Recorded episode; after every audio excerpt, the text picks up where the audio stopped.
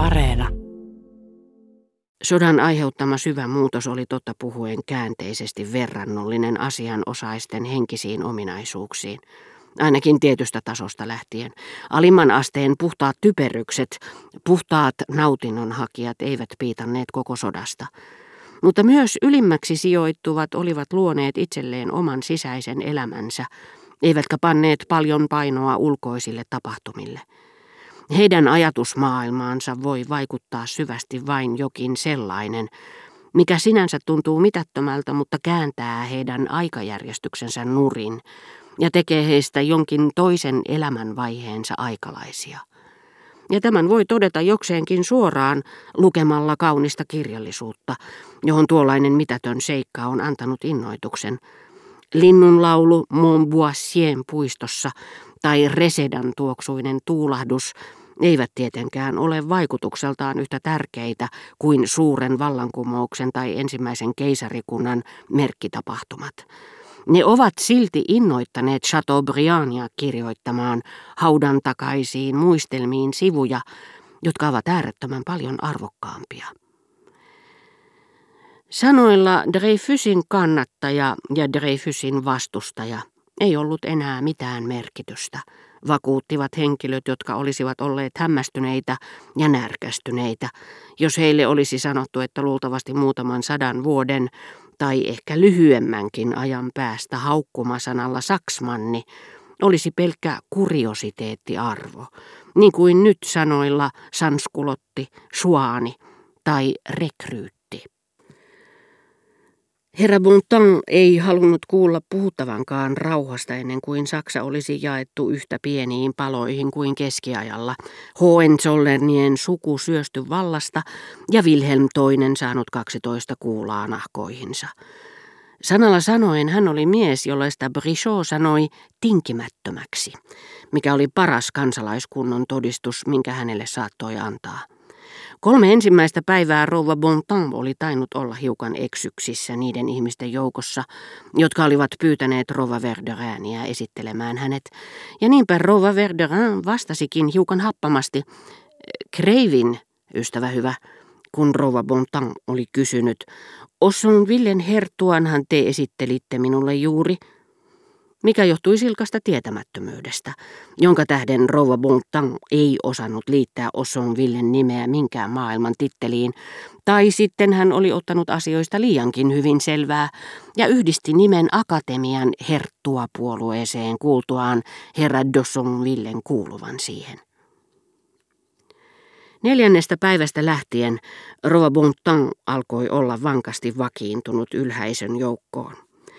Joskus hänen ympärillään nähtiin vielä outoja jäänteitä piireistä, joita kukaan ei tuntenut, mutta ne eivät herättäneet sen ihmeempää kummastusta kuin kuoren sirut kananpojassa, etenkään niissä, jotka tiesivät, mistä munasta Rouva Bontan oli peräisin.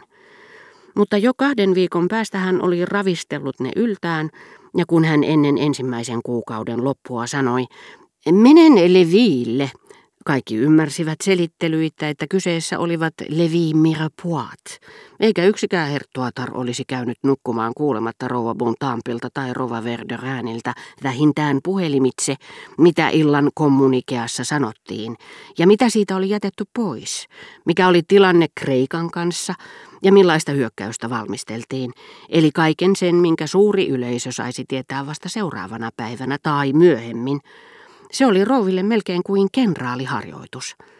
Välittäessään tietoa näissä keskusteluissa Rova Verderan sanoi aina me, kun tarkoitti Ranskaa. No katsokaas, me vaadimme, että Kreikan kuningas vetäytyy Peloponnesokselta ja niin edelleen. Me lähetämme hänelle ja niin edelleen. Ja kaikissa selvityksissä vilahteli PM. Minä soitin PMään. Päämajan kutsuminen PMksi tuotti hänelle samanlaista iloa kuin muinoin naisille, jotka eivät tunteneet Agrigenton ruhtinasta, oli tuottanut ruhtinaasta puhuttaessa kysäistä hymyillen tietämystään esitelläkseen. Ai gri gri, iloa, joka rauhallisina kausina on seurapiirien etuoikeus, mutta josta kriisiaikoina tavallinen kansakin pääsee nauttimaan. Kreikan kuninkaasta puhuttaessa satoi esimerkiksi meidän lehtiä lukeva hovimestarimme sanoa kuin Wilhelm II, aitinoko, vaikka hänen tuttavallisuutensa kuninkaiden kanssa oli siihen asti pysynyt rahvaanomaisempana, koska hän oli sen itse keksinyt ja käyttänyt esimerkiksi Espanjan kuninkaasta nimeä Fonfons. Ylipäänsä muuten saattoi todeta, että sitä mukaan kuin Rova Verderääniä liehettelevien merkittävien henkilöiden määrä kasvoi, hänen ennen ikävystyttäviksi haukkumiensa ihmisten määrä väheni. Heti kun joku entinen ikävä ihminen tuli vierailulle ja aneli kutsua, hän muuttui kuin taikaiskusta miellyttäväksi ja älykkääksi. Lyhyesti sanottuna jo vuoden päästä ikävien ihmisten määrä oli pudonnut niin rajusti, että ikävystymisen kammo ja yliherkkyys joilla oli ollut hyvin suuri sija Rova Verderäänin keskusteluissa ja hyvin suuri rooli hänen elämässään, olivat melkein kokonaan hävinneet. Vaikutti siltä, että elämän ehtoopuolella tämä yliherkkyys, Rova vakuutti, ettei ollut kärsinyt siitä varhaisnuoruudessaan, tuotti vähemmän tuskaa kuin ennen. Samalla tavallahan tietyt migreenit ja hermostoperäiset astmat heikkenevät ihmisen vanhetessa. Ja ikävystymisen kammo olisi varmaankin kokonaan jättänyt rouva Verderäänin. Ikäviä ihmisiä tuntui puuttuvan, jollei hän olisi korvannut miellyttäviksi muuttuneita ikäviä uusilla, joita värväsi jossain määrin entisten uskollisten joukosta. Lopuksi pitää vielä sanoa herttuattarista, jotka nyt kävivät rouva Verderäänin luona, että he tietämättään tulivat hakemaan sieltä täsmälleen samaa kuin Dreyfusin kannattajat muinoin, eli seurustelun iloa, jonka koostumus tyydytti niin poliittisen tiedonhalun kuin tarpeen keskustella tapahtumista, joista oli luettu lehdistä. Rova Verderin sanoi, tulkaa viideltä puhumaan sodasta, niin kuin ennen puhumaan Dreyfusin jutusta, ja siinä välissä kuuntelemaan Morellia. Morellin ei itse asiassa olisi pitänyt olla lainkaan paikalla, sillä häntä ei suinkaan ollut vapautettu asepalveluksesta. Hän ei vain ollut mennyt kutsuntoihin ja oli siis sotilaskarkuri, mitä kukaan ei tiennyt. Asiat olivat ennallaan siinä määrin, että oli luontevaa käyttää entisaikojen sanoja, oikein ajattelevat ja väärin ajattelevat. Ja koska ne vaikuttivat erilaisilta aivan kuin entiset kommunardit muututtuaan antirevisionisteiksi, eturivin Dreyfuslaiset halusivat nyt teloituttaa kaikki, ja heitä tukivat kenraalit samalla lailla kuin Dreyfusille myönteisen hallituksen aikaiset olivat vastustaneet Gallifeeta.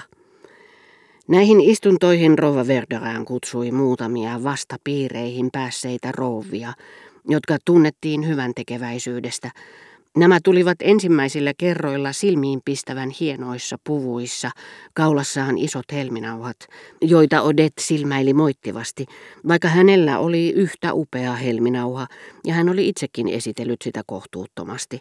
Mutta hän oli ottanut mallia ylhäisön rouvista ja esiintyi nyttemmin sota-ajan asussa. Mutta naiset osaavat sopeutua. Kolmannen tai neljännen kerran jälkeen rouvat tajusivat, että puvut, joita he olivat luulleet eleganteiksi, olikin julistettu pannaan eleganttien ihmisten parissa, ja he panivat kultaleningit syrjään ja alistuivat esiintymään vaatimattomissa asuissa.